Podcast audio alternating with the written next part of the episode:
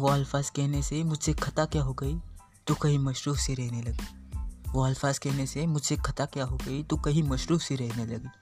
अगर हकीकत जान लेती तो आज तदबीर कुछ और होती। उसे गलत फहमी क्या हो गई? उसने बात करना ही बंद कर दी। औरों के साथ बहुत बातें करती थी। जब भी मैं जाता था सेमी सेमी सी रहती थी। जब भी उसके पास देखता था, वो मुँह मोड़ लेती थी। वो मेरे को एक मुसाफिर समझती थी। जब भी उसके पास खड़ा रहता था, वो दूर भाग जाती थी। गलत फहमी के चक्कर में वो मुझसे दूर चली गई। गलत फहमी के चक्कर में वो मुझसे दूर चली गई। कई बार उससे मुलाकात करने की कोशिश भी की, पर तकदीर ने भी मेरा साथ छोड़ दिया था।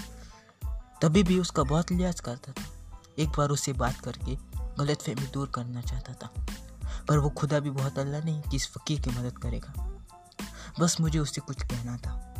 गलत फहमी के चक्कर में मुझसे दूर चली गई। गलत फहमी के चक्कर में मुझसे दूर चली गई।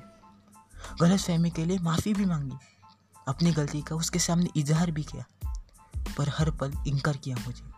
फिर भी सोचता हूँ, ये खैरियत है कि नहीं? बस मुझे उसे कुछ कहना था।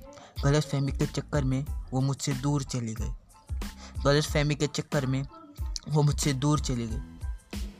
उसकी याद में सा रहने लगा था। उसे देख के सुकून मिलता था।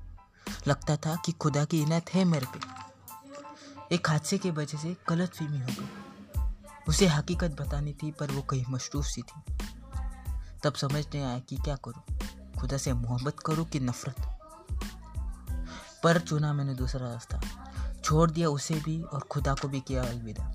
अब मेरे कल में न उसे पाने की उम्मीद है, ना खुदा की मोहब्बत। बस परिवार के ख्याल में मशरूफ़ हूँ।